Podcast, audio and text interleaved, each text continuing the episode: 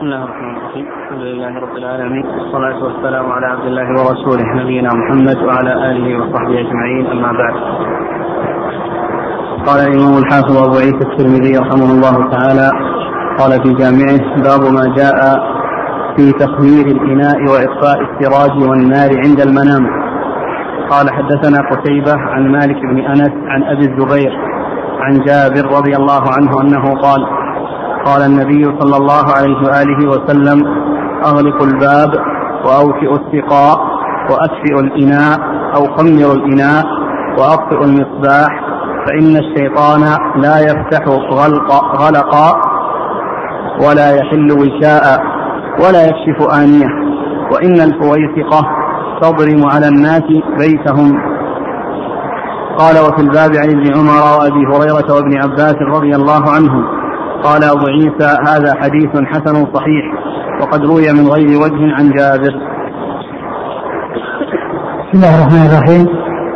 الحمد لله رب العالمين وصلى الله وسلم وبارك على عبده ورسوله نبينا محمد وعلى آله وأصحابه أجمعين أما بعد.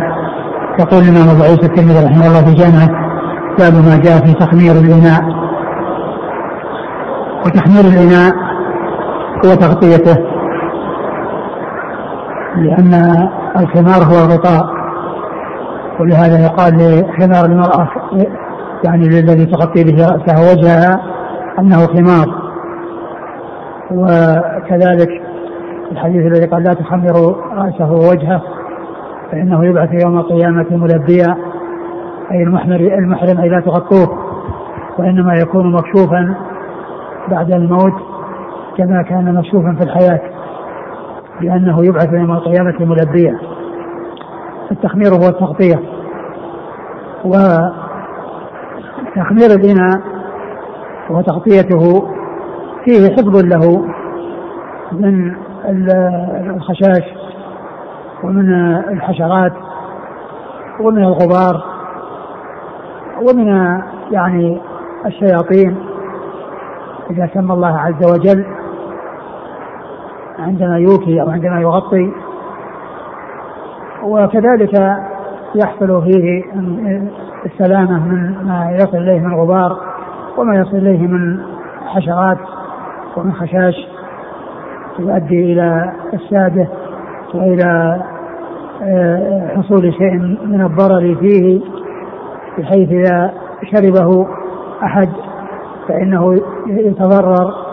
بسبب ذلك الذي وقع فيه بسبب عدم التغطية. وقد وقد أورد أبو عيسى حديث جابر. جابر بن عبد الله رضي الله تعالى عنهما أن النبي صلى الله عليه وسلم قال خمروا أغلقوا الباب. أغلقوا الباب وأو يعني آه يعني باب البيت يعني كل إنسان يغلق أبوابه ويسمي الله عز وجل فإن ذلك يمنع من دخول الشياطين يعني شياطين الجن يمنع فيه منهم ذكر الله عز وجل عند إغلاقه وكذلك أيضا شياطين الإنس يعني يعني يعني بإغلاق الباب يعني لا يعني يتمكنون من الدخول أو لا يسهل عليهم الدخول إذا رأوا الباب مفتوحا يعني في الليل فيحصل منهم الدخول إلى الساد وللسرقة أو لغير ذلك فإغلاق الأبواب مع ذكر الله عز وجل يمنع من الشياطين شياطين الجن وكذلك يعني إغلاقه فيه آه، الحيلولة أو آه، آه، التسبب في عدم وصول شياطين الجن إلى الدخول شياطين الإنس إلى الدخول في البيت والإفساد فيه أو للسلب والأخذ مما مما هو موجود فيه فإن ذلك من فوائد إغلاق الأبواب. اغلق الباب و واوفوا السقاء السقاء الذي فيه الماء أو فيه اللبن. فإن إيتاءه آه يمنع من دخول الهوام والحشرات. يعني فيه سواء كان لبنا أو ماء أو غير ذلك. و وأكفئ الإناء. وأكفئ الإناء. يعني يكون مكفئا إذا كان ليس فيه شيء إذا كان فيه شيء فإنه يغطى. وإذا كان ليس فيه شيء فإنما أكفئ. وجعل يعني أسفله أعلاه بحيث يعني لا يصل إليه شيء يحصل منه شيء في في داخله. ولو كان فارغا فإنه قد يأتيه بعض الحشرات و يعني يقع فيه شيء بسببها فإذا صب عليه ماء وشرب فإنه يتأذى بهذا الذي حصل فيه ولو كان فارغا. وأكفئ الإناء أو خمروا الإناء. أو خمروا الإناء يعني غطوه.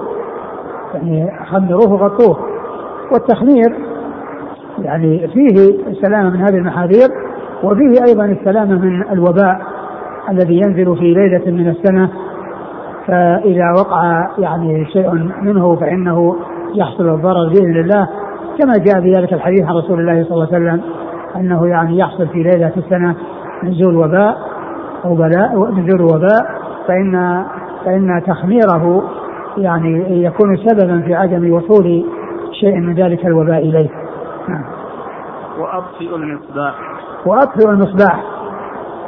لأن المصابيح إذا كانت آآ آآ يعني موقدة وكان يعني فإنه قد تأتي الفويسقة وهي الفأرة فتكفى المصباح ويحصل الاحتراق بسبب ذلك.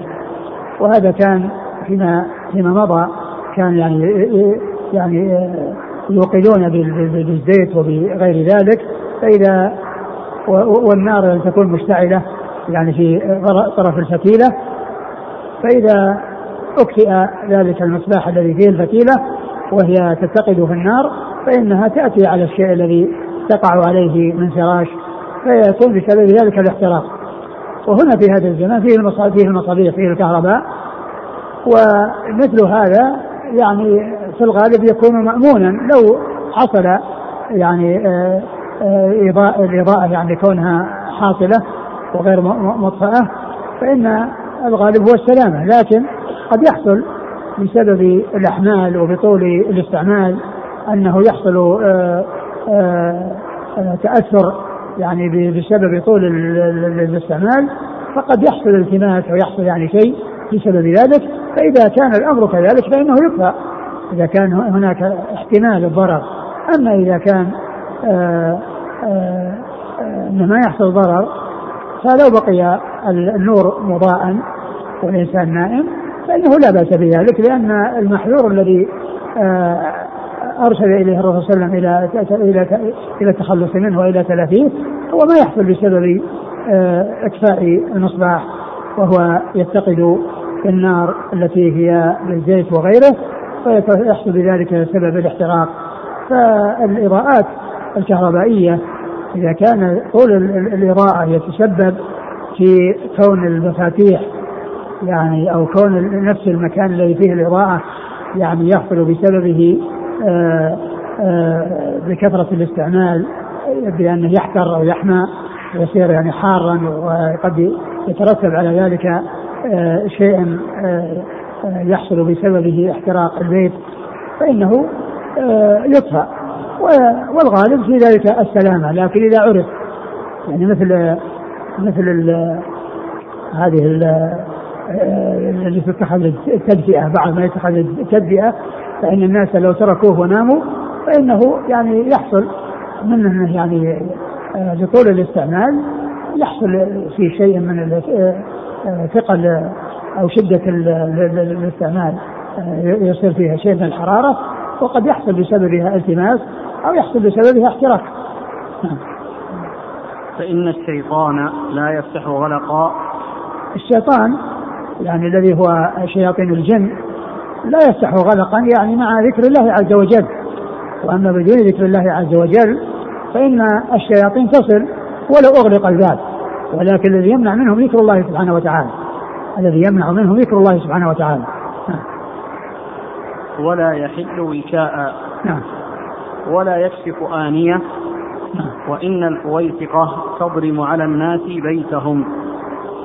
يعني إن الفويسقة تكون سببا في احتراق البيوت على أهلها بمثل آه، يعني آه، قلبها للمصباح ينقلب على شيء محترق أو فيه يعني قابل للاشتعال فيحصل الاحتراق والناس نائمون فيصيبهم الضرر بسبب ذلك قال حدثنا قتيبة قتيبة بن سعيد ثقة أخرجه أصحاب في الستة. عن مالك بن أنس مالك بن أنس إمام دار الهجرة أخرجه أصحاب في الستة. عن أبي الزبير أبو الزبير محمد بن مسلم بن تدرس المكي صدوق أخرجه أصحابه في الستة. عن جابر عن جابر رضي الله عنه أحد المكثرين من حديث رسول الله صلى الله عليه وسلم وهذا الإسناد رباعي وهو من الأسانيد العالية عند الترمذي. قال وفي الباب عن ابن عمر عبد الله بن عمر رضي الله عنهما أحد العبادلة وأحد المكثرين من حديث رسول الله صلى الله عليه وسلم. وأبي هريرة وهو أكثر الصحابة حديثا. وابن عباس وهو أحد العبادلة وأحد المكثرين من حديث رسول الله صلى الله عليه وسلم.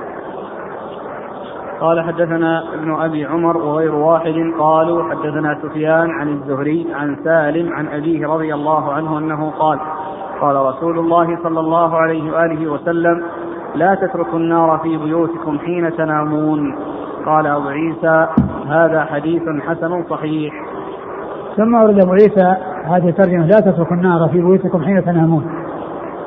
وهذا أشمل وعم من المصباح لأنه النار قد تكون في المصباح وقد تكون في غير المصباح. وهذا اللفظ هو للنهي عن ترك النار عند نوم الناس. يعني وسواء كان ذلك في المصباح الذي قد تؤثر فيه البويسقة أو يكون بكون النار يعني موقدة ويعني والناس ينامون فإنه قد يحصل يعني ريح أو يحصل يعني شيء فيعني يحصل الاحتراق بسبب ذلك. نعم. قال حدثنا ابن أبي عمر. هو العدني المكي وهو صديق أخرجه مسلم و آه، والترمذي والنسائي وابن ماجه. عن سفيان. سفيان هو بن عيينة المكي ثقة أخرجه أصحاب كتب الستة. عن الزهري. محمد بن مسلم بن عبد الله بن شهاب. الزهري ثقة اخرجه أصحاب كتب الستة. عن سالم سالم بن عبد الله بن عمر أحد هو أحد فقهاء المدينة السبعة على أحد الأقوال الثلاثة في السابع منهم وحديثه أخرجه أصحاب الكتب الستة. عن أبيه عن أبيه عبد الله بن عمر رضي الله عنهما وقد مر ذكره. هذا حديث صححه الشيخ الألباني في السلسلة الصحيحة أخرجه أبو داود وابن حبان والحاكم عن ابن عباس رضي الله عنهما قال جاءت فأرة فأخذت تجر الفتيلة فذهبت الجارية تزجرها فقال نبي الله صلى الله عليه وسلم دعيها. فجاءت بها فألقتها بين يدي رسول الله صلى الله عليه وسلم على الخمرة التي كان عليها قاعدا فأحرقت منه موضع مثل موضع درهم فقال صلى الله عليه وسلم إذا نمتم فأطفئوا سرجكم فإن الشيطان يدل مثل هذه على هذا فيحرقكم. نعم. وهذا يعني يعني فيه أن هذا يعني يعني هذه الهوام أو هذه الخشاش أو هذه الفأرة يعني أن هذا من من من الشيطان وأن الشيطان هو الذي يعني يعني يدلها أو سببا في إفسادها. نعم.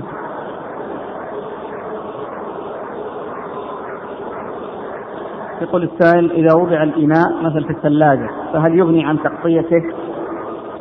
والله الذي يبدو أن الأولى أن يغطى. أن يغطى لأن قد الثلاجة يدخلها يعني شيء يعني بعض الثلاجات يعني أحيانا يكون فيها مناسم يعني يدخل يعني بسببها وقد تكون مفتوحة ويأتي الشيء ويدخل فيبقى فيها فيحصل بذلك الضرر. فتغطية لا شك أنها مطلوبة.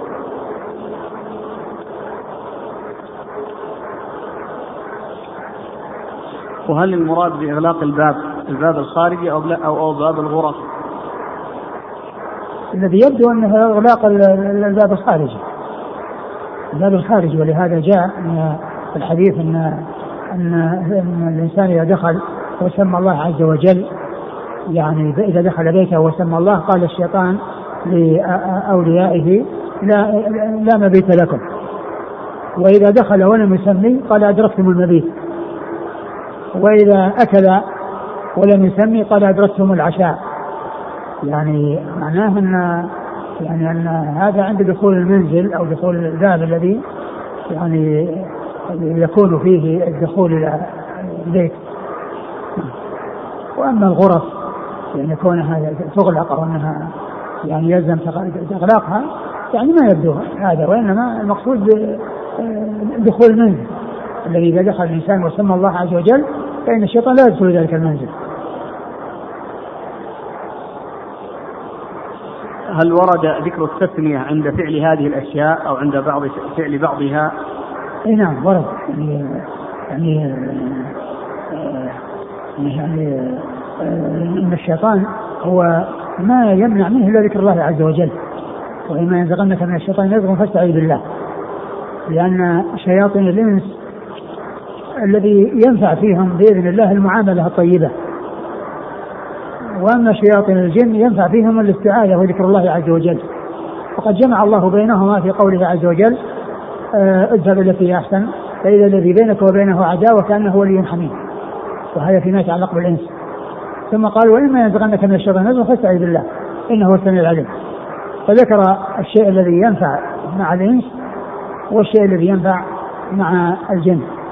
والحديث ورد يعني الإنسان إذا دخل وسمى الله عز وجل قال الشيطان لا مبيت لكم وإذا سمى الله عند طعامه قال لا طعام لكم أو لا عشاء لكم وإذا لم يحصل منه التسمية قال أدركتم التسمية عند الدخول قال أدركتم المبيت وإذا لم يحصل التسمية عند الأكل قال أدركتم العشاء. هل هذه الأحكام سواء كانت في الليل أو في النهار؟ الترمذي قال عند المنام. معلوم أن أن الغالب أن أن النوم في الليل وأن الناس يعني يكونون غافلين ولا يتنبهون.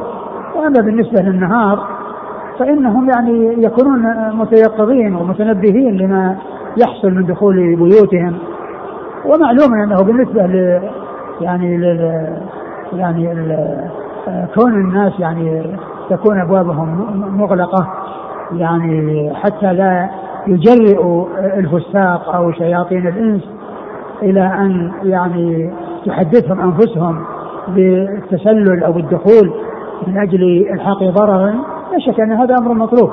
ولكن إن هذا يعني يكون في الوقت الذي يغفل فيه الناس. ومعلوم أن الغفلة إنما تكون في الليل حيث ينام الناس. وبعض الناس في هذا الزمان يعني لا فرق بين الليل والنهار عندهم. يمكن حياة ليلهم كله وهم متنبهون وفي النهار يعني ينامون. جاء في رواية البخاري وخمروا آنيتكم واذكروا اسم الله ولو أن تعرضوا عليها شيئا. نعم. هنا هنا في ذكر ذكر الله عز وجل مع التخمير. وقوله ولن تعذروا ولو أن تعذروا عليها شيئا. هذا يفيد المحافظة على على التخمير. وأن الإنسان لو لم يجد شيء يغطي به كامل ال كامل ال الاناء فإنه لا أقل من أن يضع عليه شيء يعرضه عليه عرضا.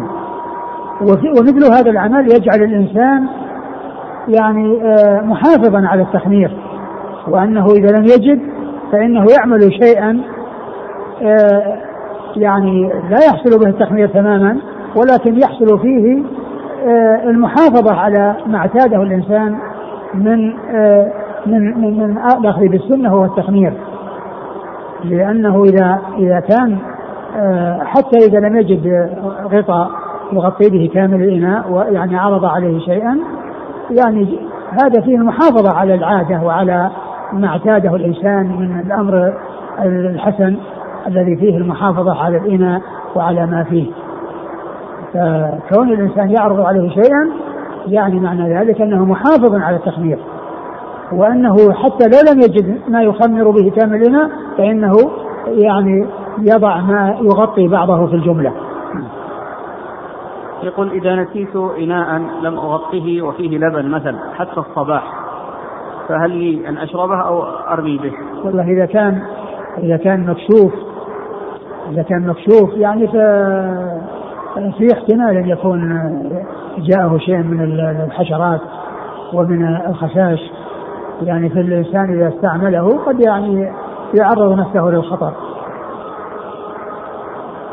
هل يقاس على المصباح غلق اسطوانات الغاز؟ اسطوانات الغاز إذا كان يعني آه، آه، إذا كان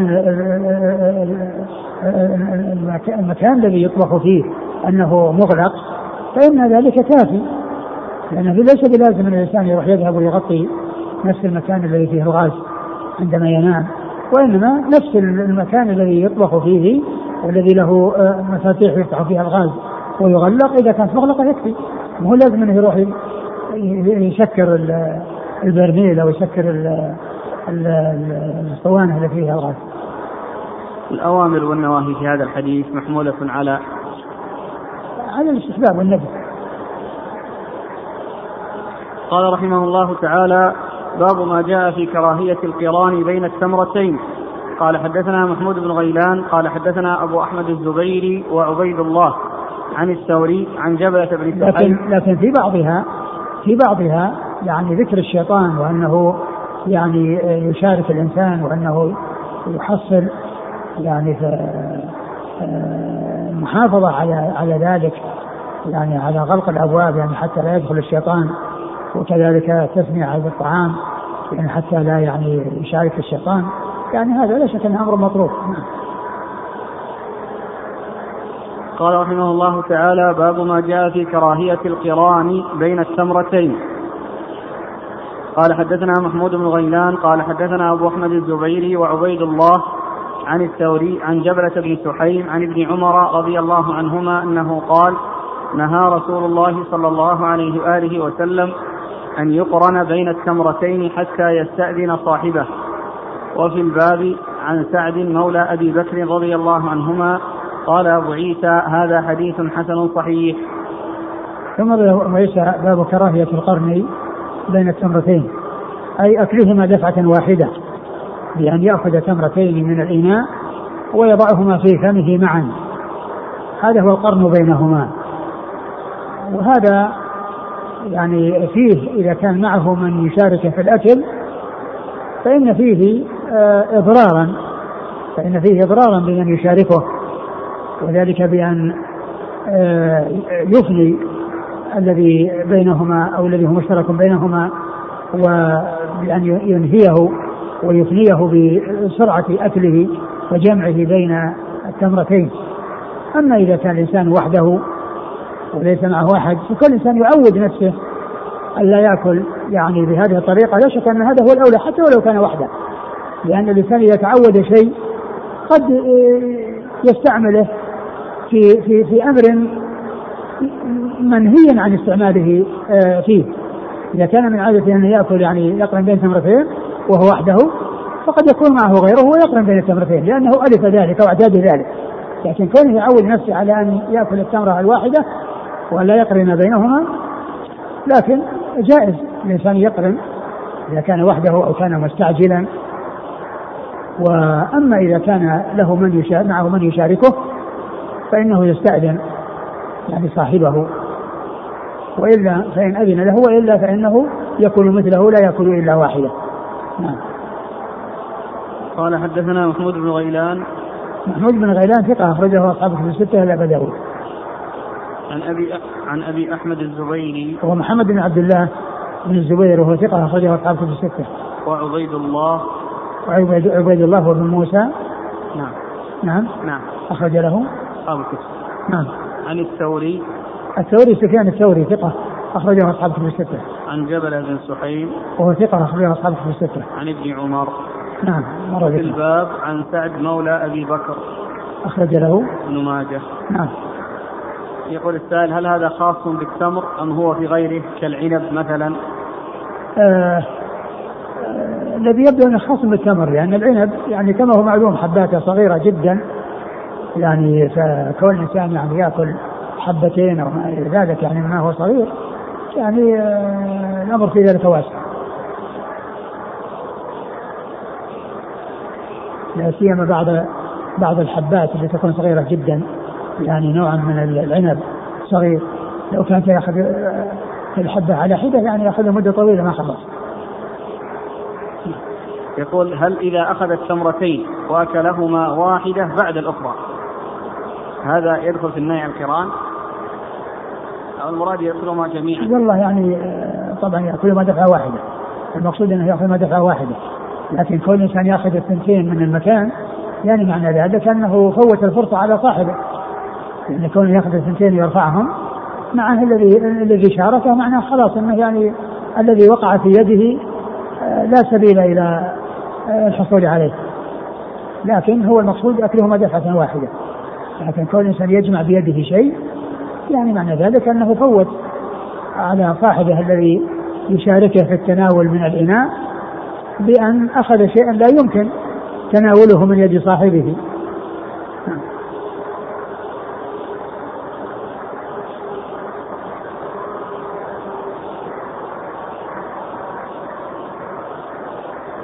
والنهي محمول؟ هذا فيه تفصيل. يعني إذا كان أنه مشترك يعني بينهم يعني ف... فإن هذا يعني أكل لمال غيره بغير حق يعني يمنع. وأما إذا كان ليس مشترك يعني ليس مشتركا بأن يكون كلهم مشتركين بهذا الطعام. أما إذا كان الطعام مثلا له يعني أو يعني مثلا لواحد منهم ويعني وليس مشتركا لأن المشترك هو الذي يعني معناه أنه أخذ حقه وحق غيره والشارح ذكر في تفصيل يعني شوف إشكال الشارح يقول والصواب التفصيل نعم. فإن كان الطعام مشتركا بينهم فالقران حرام إلا برضاهم نعم. ويحصل الرضا بتصريحهم به أو بما يقوم مقام التصريح من قرينة حال أو إدلال عليهم كلهم بحيث يعلم, بحيث يعلم يقينا أو ظنا قويا أنهم يرضون به. ومتى شك في رضاهم فهو حرام. وإن كان الطعام لغيرهم أو لأحدهم اشترط رضاه وحده فإن قرن بغير رضاه فحرام. ويستحب أن يستأذن الآكلين معه ولا يجب. وإن كان الطعام لنفسه وقد ضيفهم به فلا يحرم عليه القران.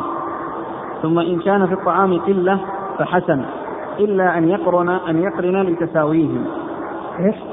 نعم نعم. ثم إن كان في الطعام قلة فحسن فحسن ألا يقرن. ألا؟ ألا يقرن. نعم. لتساويهم. نعم. وإن كان كثيرا بحيث يفضل عنهم فلا بأس بقرانه. لكن الأدب مطلقا التأدب في الأكل وترك الشره إلا أن يكون مستعجلا ويريد الإسراع لشغل آخر. نعم. طيب هذا الكلام الخطابي يقول وقال الخطابي إنما كان هذا في زمنهم وحين كان الطعام ضيقا فأما اليوم مع اتساع الحال فلا حاجة إلى الإذن. قال وليس كما قال بل الصواب ما ذكرنا من التفصيل فإن الاعتبار لعموم اللفظ لا بخصوص السبب لو ثبت السبب كيف وهو غير ثابت؟ انتهى كلام النووي.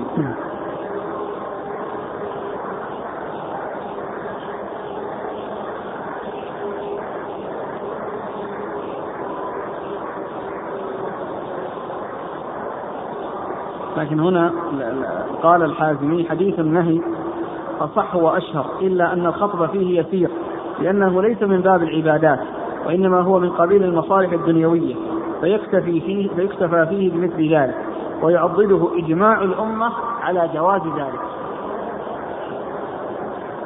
كيف؟ كيف؟ هو لما ذكر الحديث الذي ذكر أن فيه نسخ لكن مضاعفة كنت نهيتكم عن القران في التمر وإن. الله وسع عليكم فاقرنوا وقال إنه ضعيف. نعم. قال الحازمي حديث النهي أصح وأشهر. النهي عن القران إلا أن الخطب فيه يسير لأنه ليس من باب العبادات وإنما هو من قبيل المصالح الدنيوية فيكتفى فيه بمثل ذلك.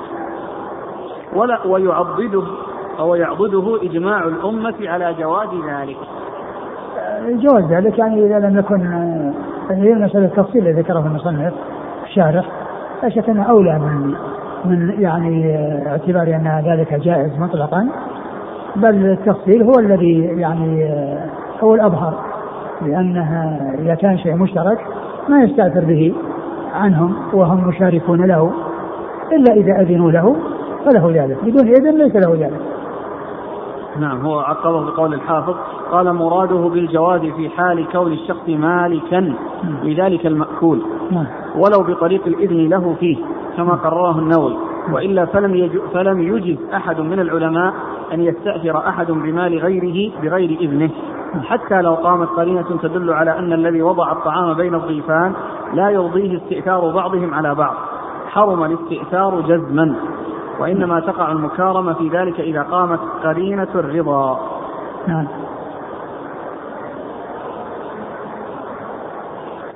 قال رحمه الله تعالى باب ما جاء في استحباب التمر. قال حدثنا محمد بن سهل بن عسكر البغدادي وعبد الله بن عبد الرحمن. قال حدثنا يحيى بن حسان. قال حدثنا سليمان بن بلال عن هشام بن عروة عن أبيه عن عائشة رضي الله عنها عن النبي صلى الله عليه وآله وسلم أنه قال بيت لا تمر فيه جياع أهله. قال وفي الباب عن سلمى امرأة أبي رافع رضي الله عنها. قال أبو عيسى هذا حديث حسن غريب لا نعرفه من حديث هشام بن عروة إلا من هذا الوجه. قال وسألت البخاري عن هذا الحديث فقال لا أعلم أحدا رواه غير يحيى بن حسان. ثم أبو عيسى في استحباب التمر. أي يعني يعني كون الإنسان يعني يقتنيه أو يدخره ويستفيد منه. وأورد فيه حديث عائشة. عائشة رضي الله عنها أن النبي صلى الله عليه وسلم قال بيت لا تمر فيه جياع أهله. بيت لا تمر فيه جياع أهله. والمقصود من البيت أي البيت الذي يعني البيوت التي يعني من شأن أهلها أن غذاءهم التمر أو أن التمر عندهم وأنه من أغذيتهم. وأما البيوت الأخرى أو البلاد التي لا تمر فيها فإنهم يعني يشبعون وليس عندهم تمر. يشبعون وليس عندهم تمر بما أعطاهم الله عز وجل من الأنواع الأخرى. وإنما هذا الكلام فيما يتعلق بالمدينة وما يماثلها من البلاد التي فيها التمر. وذلك أن النبي صلى الله عليه وسلم كان يكون في بيته آه، آه، يعني الشهر والشهران لا يوقد فيه نار ما عندهم يعني شيء يطبخ ولكن عندهم التمر. ولكن عندهم التمر فهو غذاؤهم. فإذا الرسول صلى الله عليه وسلم قال هذا في مثل هذه الصورة. وليس المقصود من ذلك أن كل البلاد يعني سواء وجد فيها التمر أو لا يوجد فيها التمر أنهم يكونون جياع فإن هذا يعني يكون في البلاد التي هي غذاؤها التمر والتي آه، آه، يوجد التمر فيها مثل المدينة وغيرها من البلاد التي يكثر فيها التمر فإن فإنهم يدخرون التمر ويتغذون به بل قد يكون هو غذاءهم الوحيد لأنهم لا يجدون ما يطبخون آه، ما يوقدون عليه نارا من من بر أو شعير أو لحم أو غير ذلك. نعم. قال حدثنا محمد بن سهل بن عسكر البغدادي. هو؟ ثقة أخرجه مسلم والترمذي والنسائي. نعم. وعبد الله بن عبد الرحمن. هو الدارمي وهو ثقة أخرج له؟ مسلم وأبو داود والترمذي. نعم. عن يحيى بن حسان. وهو؟ ثقة أخرج أصحاب الكتب إلا ابن ماجه. نعم. عن سليمان بن بلال وهو ثقة أخرج أصحاب الكتب الستة عن هشام بن عروة. ثقة أخرج أصحاب الكتب الستة عن أبيه أبي عروة بن الزبير ثقة فقيه أحد فقهاء المدينة السبعة في عصر التابعين أخرج له أصحاب الكتب الستة. عن عائشة نعم. أم المؤمنين رضي الله عنها وأرضاها صديقة بنت الصديق وهي ممن أكثر الرواية عن رسول الله صلى الله عليه وسلم.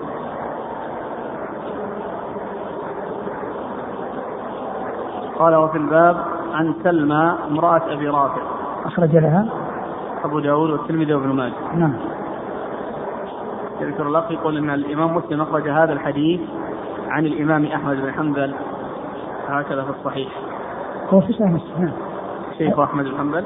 الحديث في صحيح مسلم. ما أدري. ما أدري من شيخ لكنه في صحيح مسلم.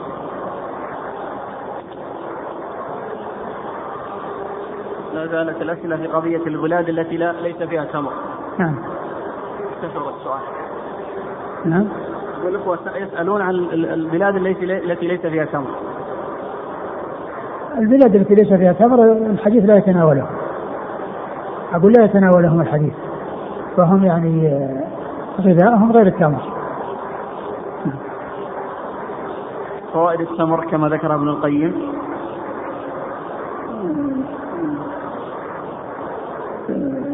عندك مذكورة؟ أي نعم. في فين؟ منقولة عن منقولة من كلام ابن القيم. نعم. يقول ابن القيم رحمه الله التمر مقو للكبد ملين للطبع يزيد في الباه لا سيما مع حب الصنوبر ويبرئ من خشونة الحلقة ومن لم يعتده كأهل البلاد الباردة فإنه يورث لهم السدد ويؤذي الأسنان ويهيج الصداع ودفع ضرره باللوز والخشخاش. وهو من أكثر الثمار تغذية للبدن. بما فيه من الجوهر الحار الرطب وأكله على الريق يقتل الدود فإنه مع حرارته فيه قوة ترياقية فإذا أديم استعماله على الريق خفف مادة الدود وأضعفه وقلله أو قتله وهو فاكهة وغذاء ودواء وشراء وشراب وحلوى. هو يعني كونه يعني يدخل يعني مع الفراغ ومع الخلو لا شك أن يعني تمر استعماله يعني فيه فائدة. ولهذا جاء في الحديث أن الإنسان الصائم يفطر على تمر يعني فيكون يعني امساكه عن الأكل وكونه يعني جوفه يعني خالي أول ما يطعمه التمر لا شك أن هذا فيه فائدة. وكذلك تحنيك الصبي أول ما يولد يعني كونه يعني يعني يحنك بالتمر يكون يعني يدخل أول ما يدخل جوفه التمر وهو خالي ولا شك أن فيه فائدة. وكذلك أيضا الحديث الذي من تصبح بسبع تمرات يعني بعضها عجوة لم ينله في ذلك اليوم سم ولا سحر. يعني يفيد أن مثل ما ذكر المقيم إنه يعني على على الريق أو إنه يعني إذا كان الإنسان يعني آه، آه، في أول نهاره يعني قائما من النوم أو صائما فإنه يفطر على تمر. نعم. قال رحمه الله تعالى باب ما جاء في الحمد على الطعام إذا فرغ منه. قال حدثنا هناد ومحمود بن غيلان قال حدثنا أبو أسامة عن زكريا بن أبي زائدة عن سعيد بن أبي بردة عن أنس بن مالك رضي الله عنه أن النبي صلى الله عليه وآله وسلم قال إن الله ليرضى عن العبد أن يأكل الأكلة أو يشرب الشربه فيحمده عليها. قال وفي الباب عن عقبة بن عامر وأبي سعيد وعائشة وأبي أيوب وأبي هريرة رضي الله عنهم أجمعين. قال أبو عيسى هذا حديث حسن وقد رواه غير واحد عن زكريا بن أبي زائدة نحوه ولا نعرفه إلا من حديث زكريا بن أبي زائدة. ثم أبو عيسى باب حمد الله حمد الله على الطعام بعد إذا فرغ منه. إذا فرغ منه. الإنسان عندما يأكل يسمي الله عز وجل قبل أن يبدأ وإذا انتهى يختم بالحمد بحمد الله عز وجل. فيسمي الله في البداية ويحمد الله في النهاية. فيكون ذاكرا قبله وبعده. ذاكرا لله بالتسمية قبله وذاكرا له بالحمد بعده. والحمد بعد الأكل هو من شكر الله عز وجل على النعم.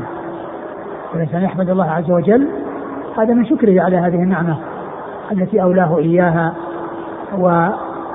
وأعطاه إياها ورزقه إياها ثم أكلها فيحمد الله عز وجل الذي من بها والذي أحسن إليه بها. فيكون الإنسان ذاكرا لله عز وجل شاكرا له سبحانه وتعالى على نعمه. وقد أورد أبو عيسى حديث أنس رضي الله عنه أن النبي صلى الله عليه وسلم قال إن الله لا يرضى عن العبد يأكل أكلة فيحمده عليها ويشرب الشربة فيحمده عليها. أي أن هذا مما يرضي الله عز وجل أن هذا مما يرضيه سبحانه وتعالى لكونه يتفضل بالنعم ثم يحمد على ذلك هذا مما يرضيه سبحانه وتعالى نعم. قال حدثنا هناد هناد بن السري أبو السري ثقة أخرجه البخاري في خلق العباد ومسلم وأصحاب السنة. ومحمود بن غيلان عن أبي أسامة. أبو أسامة حماد بن أسامة ثقة أخرجها أصحاب الكتب الستة. عن زكريا بن أبي زائدة. وهو ثقة أخرجها أصحاب الكتب الستة. عن سعيد بن أبي بردة. وهو ثقة أخرجها أصحاب الكتب الستة. عن أنس. عن أنس رضي الله عنه مر ذكره. وفي الباب عن عقبة بن عامر. الجهني أخرج له أصحاب الكتب الستة. وأبي سعيد. وهو سعد بن مالك بن سنان الخدري من من, من المكثرين من حديث رسول الله صلى الله عليه وسلم. وعائشة. نعم. وأبي أيوب. أبو أيوب الأنصاري خالد بن زيد أخرج له أصحاب الكتب الستة. وأبي هريرة. وهو أكثر الصحابة حديثا. جاءت الأسئلة بأن هل يشرع أن يحمد الله بعد كل لقمة وهذا يقول هل صحيح ما نقل عن الشيخ عبد العزيز بن باز رحمه الله أنه كان يحمد الله بعد كل لقمة وعلل ذلك بقوله صلى الله عليه وسلم إن الله إن أن يأكل الأكلة. ما ما أعلم عن الشيخ عبد العزيز بن هذا لكن هذا المقصود به يعني التسمية في أوله والحمد في آخره يعني بدل الفراغ منه. أما يعني كونه عند كل لقمة يعني يحمد الله ما ما أعلم قال رحمه الله تعالى باب ما جاء في الأكل مع المجزوم. قال حدثنا أحمد بن سعيد الأشقر وإبراهيم بن يعقوب. قال حدثنا يونس بن محمد. قال حدثنا المفضل بن فضالة عن حبيب بن الشهيد عن محمد بن المنكدر عن جابر بن عبد الله رضي الله عنهما أن رسول الله صلى الله عليه وآله وسلم أخذ بيد مجذوم فأدخله معه في القصعة ثم قال كل بسم الله ثقة بالله وتوكلا عليه.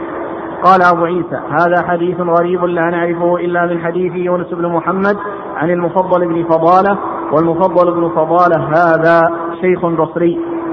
والمفضل بن فضالة شيخ آخر بصري أوثق من هذا شيخ آخر مصري أوثق من هذا وأشهر.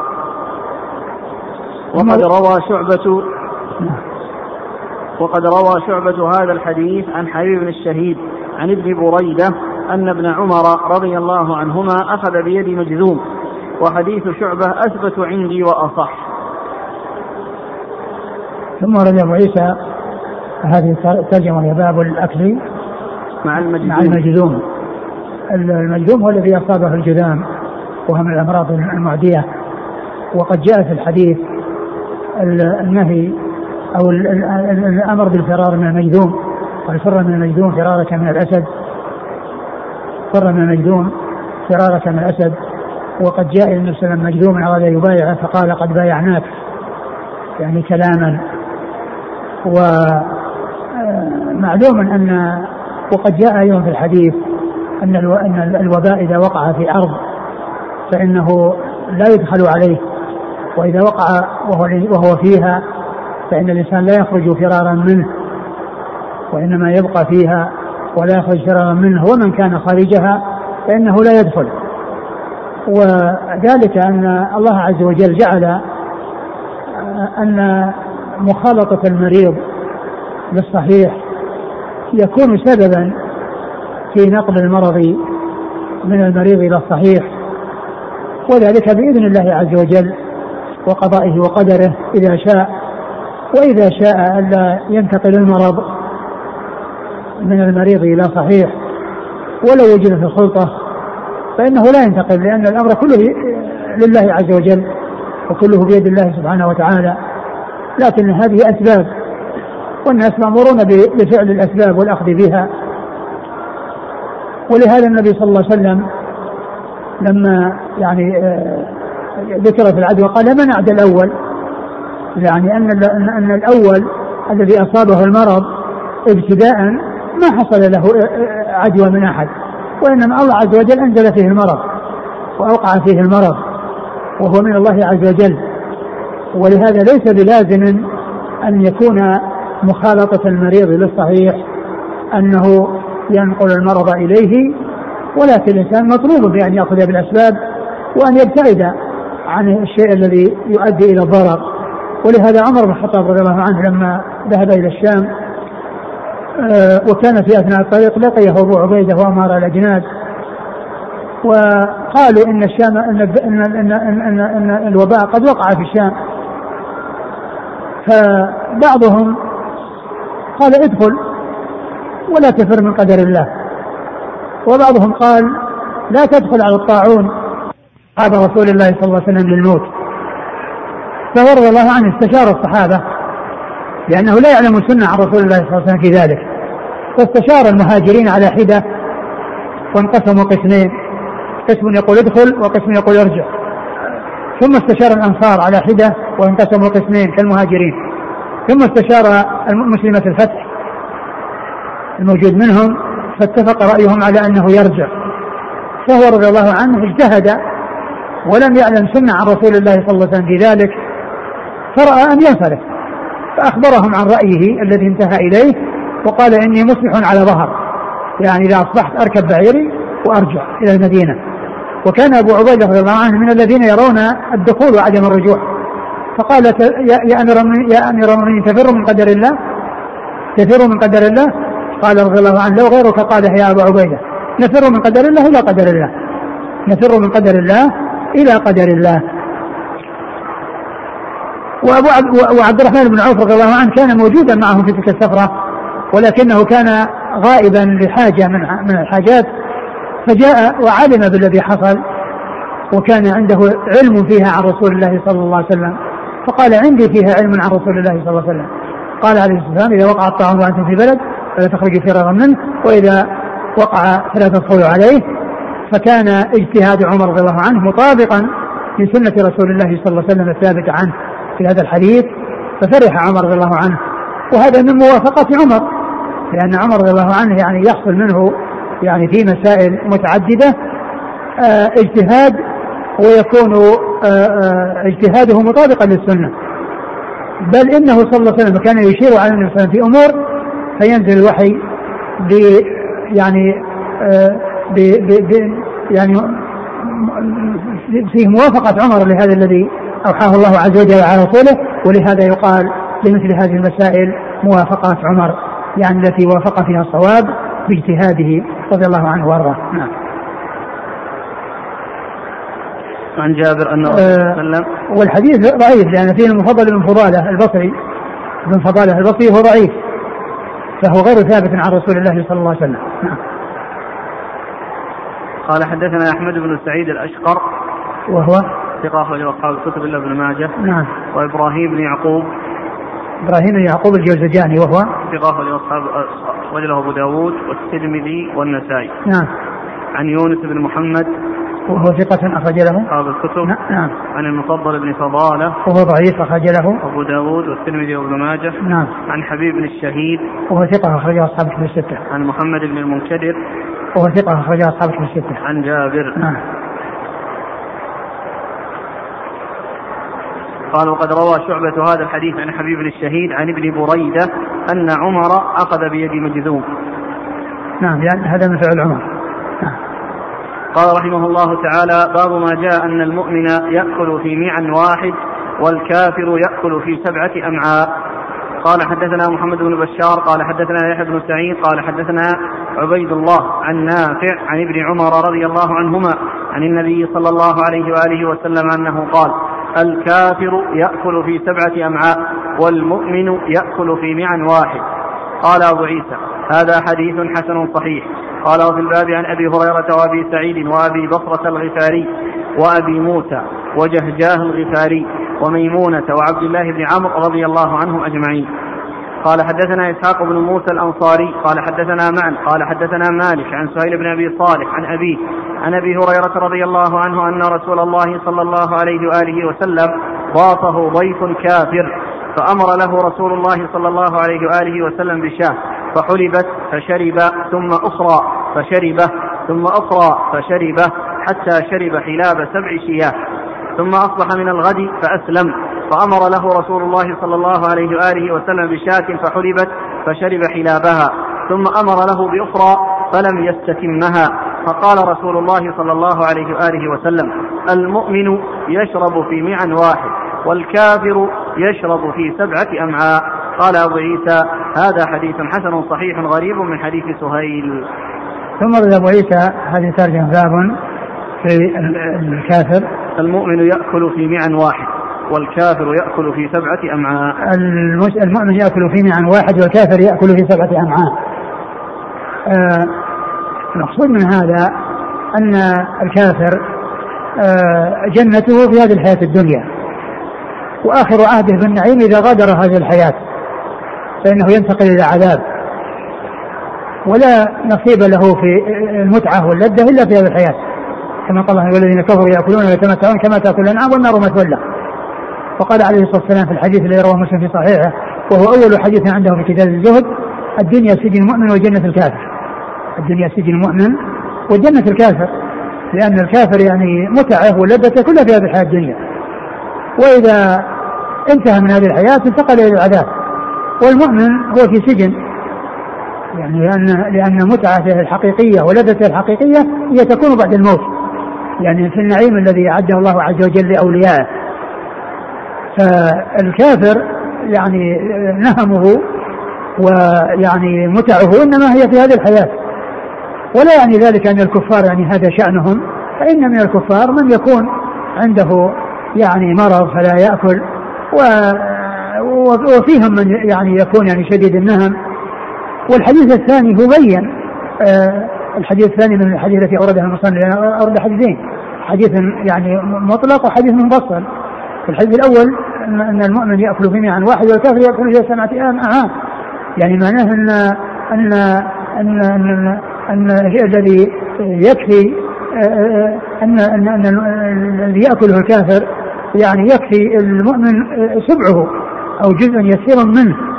ولذلك لنهم الكافر وشدة نهمه وحرصه وجشعه وحبه يعني للأكل في هذه المتعة التي هي نصيبه من المتع وليس له آه، آه، شيء سواها. وأما المؤمن فإنه يأكل يسمي الله عز وجل ويحمد الله عز وجل ويبارك الله له في القبيل ويبارك الله له في القبيل. وليس المقصود أن أن أن أن, أن كل واحد أن الكفار يكون لهم سبع أمعاء والمسلم يكون له معه واحد وإنما المقصود هو ما بينه في الحديث الذي بعد هذا أن النبي ضافه كافر فحلب له شاة فشربه ثم الثانية ثم الثالثة ثم الرابعة حتى السابعة. وأسلم ذلك الكافر ومن الغد آه، حلب له شاة ثم حلبت الثانية فلم يستطع أن يكمل الثانية. وهو نفسه هو نفسه أمعاء هي نفس أمعاء إلا أنه تغير من كونه كافرا إلى كونه مسلما. يعني كافرا لا ليس له إلا التمتع في هذه الحديث كما تأكل الانعام والنار يعني هي مثواه وهي مأواه. وأما المسلم فإنه يحمد الله ويشكره ويسمى يسمى في البدايه ويحمد الله في النهاية ويبارك له في القبيل ويبارك الله له في القبيل ويكفيه القبيل وأما ذاك لا يكفيه لا يكفيه الكثير. نعم. قال حدثنا محمد بن بشار محمد بن بشار هو ملقب بن دار أخرجه أصحاب في الستة. عن يحيى بن سعيد القطان ثقة أخرجه أصحاب في الستة. عن عبيد الله عن نافع. هو العمري وهو ثقة أخرجه أصحاب في الستة ونافع مولى بن عمر أخرجه أصحاب في الستة. قال وفي الباب عن أبي هريرة وأبي سعيد نعم. وعندنا أبو بصرة الغفاري. أبو نضرة. ها؟ أبو نضرة. أبو نضرة الغفاري. هو أبو بصرة. ها؟ هو أبو بصرة. يمكن بكنيتين؟ نعم. يعني ما ذكره في في الكنى بأبي نضرة بس ما فيه يعني صحابي في صحابي أبو نضرة وإنما صحابي أبو بصرة وهو الذي الذي جاء ذكره قريبا يعني قريبا وين وين قالوا في ما ردت أبو بصرة وين؟ إيه لكن التصويب الآن من بعض النسخ. نعم. بعض النسخ. مكتوب أبو نضرة. إيه؟ هو أبو بصرة وهم ذكروا أن هذا هو التصحيح. من يقول؟ مشهور وبشار. بس يعني ما في يعني شيء يعني يقول الشارح إنه ليس في صحابي فقال له أبو نضر أبو بصرة الغفاري حميل بن بصرة أخرجه البخاري في المفرد ومسلم وأبو داود والنسائي. وأبو وأبي موسى. من؟ وأبي موسى. آه وش الإسناد؟ لا لا هو في الباب. آه هو في الباب. أبو موسى الأشعري عبد الله بن قيس. أخرجه أصحاب في الستة. نعم. وجهجاه الغفاري. نعم هذا ليس له رواية. وميمونة. ميمونة هم المؤمنين رضي الله عنها. آه، أخرجها أصحاب كتب الستة. وعبد الله بن عمرو. عبد الله بن عمرو بن العاص. آه، أحد العبادلة وأخرجها أصحاب كتب الستة قال حدثنا إسحاق بن موسى الأنصاري. إسحاق بن موسى الأنصاري هو ثقة أخرج له مسلم و مسلم والترمذي والنسائي بن نعم ماجه. نعم. عن معن. عن معن بن عيسى ثقة أخرج أصحاب كتب الستة عن مالك عن سهيل بن أبي صالح. سهيل بن أبي صالح صدوق اخرجه اصحاب في السته وروايته في البخاري مقرون. عن أبي. وابوه صالح السمان أبو صالح السمان ذكوان اخرجه اصحاب في السته. نعم. قال رحمه الله تعالى باب ما جاء في طعام الواحد يكفي الاثنين. قال حدثنا الأنصاري قال حدثنا معن قال حدثنا مالك قال حا وحدثنا قتيبة عن مالك عن أبي الزناد عن الأعرج عن أبي هريرة رضي الله عنه قال قال رسول الله صلى الله عليه وآله وسلم طعام الاثنين كافي الثلاثة وطعام الثلاثة كافي الأربعة. قال وفي الباب عن جابر وابن عمر رضي الله عنهم قال أبو عيسى هذا حديث حسن صحيح. وروى جابر وابن عمر عن النبي صلى الله عليه وآله وسلم أنه قال طعام الواحد يكفي الاثنين وطعام الاثنين يكفي الأربعة وطعام الأربعة يكفي الثمانية. قال حدثنا محمد بن بشار قال حدثنا عبد الرحمن بن مهدي عن سفيان عن الأعمش عن أبي سفيان عن جابر رضي الله عنه عن النبي صلى الله عليه وسلم بهذا. ثم عيسى باب في طعام الاثنين في طعام الواحد يكفي الاثنين. في طعام الواحد يكفي الاثنين. أي الطعام الذي يشبع الواحد يكفي الاثنين. وما قال يشبع الاثنين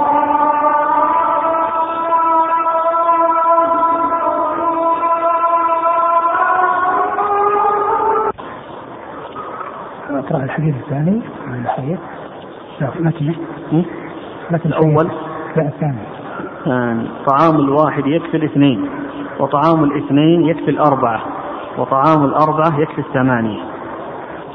آه قال باب طعام الواحد يكفي الاثنين؟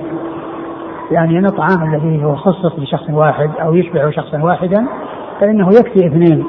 يعني أن الله يبارك فيه عند الاجتماع فيكون كافيا وإن لم يكن مشبعا لأن الكفاية المقصود يحصل بالكفاية وإن لم يحصل الشبع ومعلوم أن يعني أن الصحابة رضي الله عنهم كانوا يعني في الغالب لا يشبعون يأكلون ولا يشبعون. وقد أورد أبو عيسى يعني حديث أول أبي هريرة. حديث أبي هريرة رضي الله عنه أنه قال طعام الواحد طعام الاثنين كافي الثلاثة. طعام الاثنين كافي الثلاثة. طعام الثلاثة؟ كافي الأربعة. كافي الأربعة.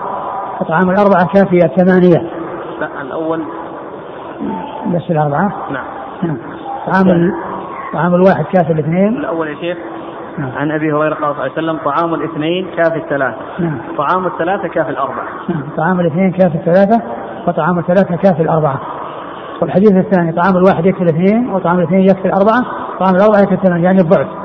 يعني الواحد ثم ضعفه ثم الاثنين ثم ضعفهما ثم الأربعة ثم ضعفها يعني معناه أن ما وضع لشخص يكفي ما وضع لعدد يكفي لضعفه.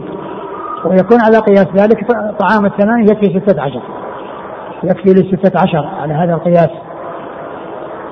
وهذا فيه بركة الاجتماع الاجتماع فيه بركة على الطعام وأن الذي يخصص أو يعني يكون مخصصا لشخص يكفي الاثنين وما كان لاثنين يكفي لأربعة وما كان لأربعة يكفي الثمانية. وعبر بالكفاية والكفاية لا يعني لا يلزم أن يكون معها شبع. وإنما يحصل به آه، المقصود ويحصل به سد الجوع وقضاء الحاجة ويعني سد الرمق آه، وإن لم يكن هناك شبع ولكن آه، الاجتماع على الطعام فيه بركة. ويبارك الله عز وجل في القليل حتى يستفيد منه الكثير. نعم.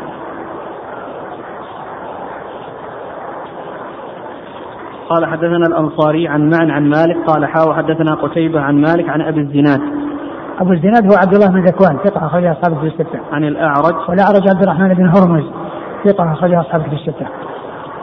قال حدثنا محمد بن بشار عن عبد الرحمن بن مهدي عبد الرحمن المهدي ثقة أخرجها أصحاب في الستة. عن سفيان عن الأعمش والأعمش سليمان بن مهران الكاهلي الكوفي ثقة أخرجها أصحاب في الستة. عن أبي سفيان عن جابر. أبو سفيان طلحة بن نافع صدوق أخرجها أصحاب في الستة. قال رحمه الله تعالى باب ما جاء في أكل الجراد. قال حدثنا أحمد بن منيع قال حدثنا سفيان عن أبي يعفور العبدي عن عبد الله بن أبي أوفى رضي الله عنه أنه سئل عن الجراد فقال غزوت مع النبي صلى الله عليه وسلم ست غزوات نأكل الجراد. قال أبو عيسى هكذا روى سفيان بن عيينة عن أبي يعفور هذا الحديث وقال ست غزوات. وروى سفيان الثوري وغير واحد هذا الحديث عن أبي يعفور فقال سبع غزوات. قال حدثنا محمود بن غيلان قال حدثنا أبو أحمد والمؤمل قال حدثنا سفيان عن أبي يعفور عن ابن أبي أوفى قال غزونا مع رسول الله صلى الله عليه وسلم سبع غزوات نأكل الجراد. قال أبو عيسى وروى شعبة هذا الحديث عن أبي يعفور عن ابن أبي أوفى قال غزوت مع رسول الله صلى الله عليه وسلم غزوات نأكل الجراد. قال حدثنا بذلك محمد بن بشار قال حدثنا محمد بن جعفر قال حدثنا شعبة بهذا. قال وفي الباب عن ابن عمر وجابر رضي الله عنهم قال أبو عيسى هذا حديث حسن صحيح وأبو يعفور اسمه واقد ويقال وقدان أيضا وأبو يعفور الآخر اسمه عبد الرحمن بن عبيد بن بس نسطاس نسطاس بالنون. نسطاس ثم رد أبو عيسى باب في أكل الجراد. و والجراد مما حله الله عز وجل. وقد وقد أورد عيسى حديث عبد الله بن أبي أوفى أنه غزا مع النبي صلى الله عليه وسلم سبع غزوات أو ست غزوات يأكلون الجراد. يأكلون الجراد مع النبي صلى الله عليه وسلم في تلك الغزوات. وهذا يدل على إباحة الجراد وعلى حله. وقد جاء في الحديث الآخر وحدت لنا ميتتان ودمان.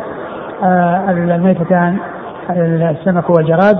والدمان الكبد والطحال فالجراد مما حله الله عز وجل والصحابة رضي الله عنهم كانوا يأكلونه في أسفارهم وفي غزواتهم مع النبي صلى الله عليه وسلم وكذلك يعني آه، يأكلونه مطلقا ولكن الحديث فيه أنهم كانوا يعني يغزون معه وأنه غزا معه سبع غزوات أو ست غزوات وأنهم يأكلون الجراد مع النبي صلى الله عليه وسلم.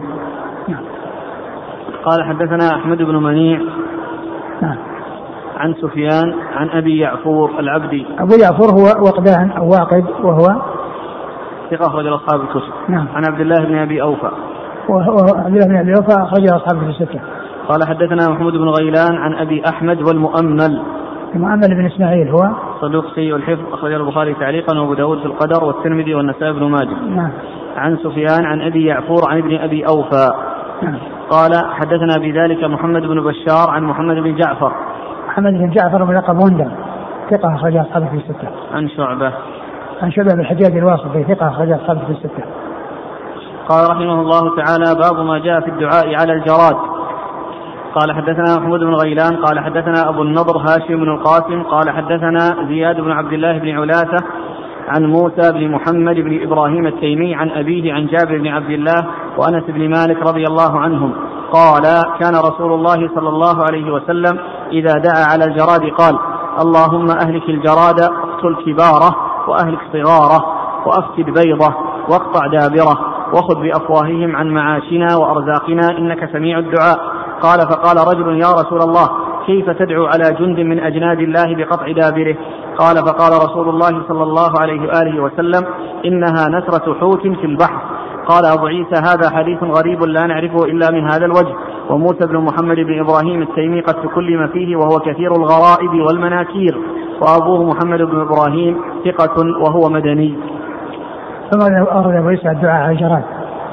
وقد أورد فيه النسائي حديثا ضعيفا لم يثبت عن رسول الله صلى الله عليه وسلم أنه بدع بهذا الدعاء الذي ورد في الحديث. والحديث يعني آفته هو موسى بن محمد بن إبراهيم التيمي آه، الذي جاء في هذا الإسناد. نعم. قال حدثنا محمود بن غيلان عن أبي النضر هاشم بن القاسم. وهو ثقة أخرج له؟ أصحاب الكتب. نعم. عن زياد بن عبد الله بن علاثة. وهو؟ وثقه ابن معين أخرجه الترمذي وابن ماجه. نعم. عن موسى بن محمد بن إبراهيم التيمي. وهو؟ منكر الحديث أخرجه الترمذي وابن ماجه. نعم. عن أبيه محمد بن إبراهيم التيمي ثقة أخرج أصحاب الستة عن جابر وأنس عن جابر بن عبد الله وأنس بن مالك رضي الله عنهما قد مر ذكرهما انتهى والله تعالى أعلم وصلى الله وسلم وبارك على نبينا محمد وعلى آله وصحبه أجمعين. جزاكم الله خيرا وبارك الله فيكم ونفعنا الله بما سمعنا وغفر الله لنا ولكم وللمسلمين أجمعين. قوله نسرة حوت في البحر إيش معناها؟ يعني معناها انه كانه يعني أنه يأتي من البحر. أنه يأتي من البحر اللي هو الجراد. يعني مو من. مو من يخرج يعني من الحوت؟ هذا هو معناه هذا معنى الكلام هذا. لكن هل صحيح ولا صحيح لا ندري الله أعلم. جزاكم الله خيرا سبحانك اللهم وبحمدك أشهد أن لا إله إلا أنت استغفرك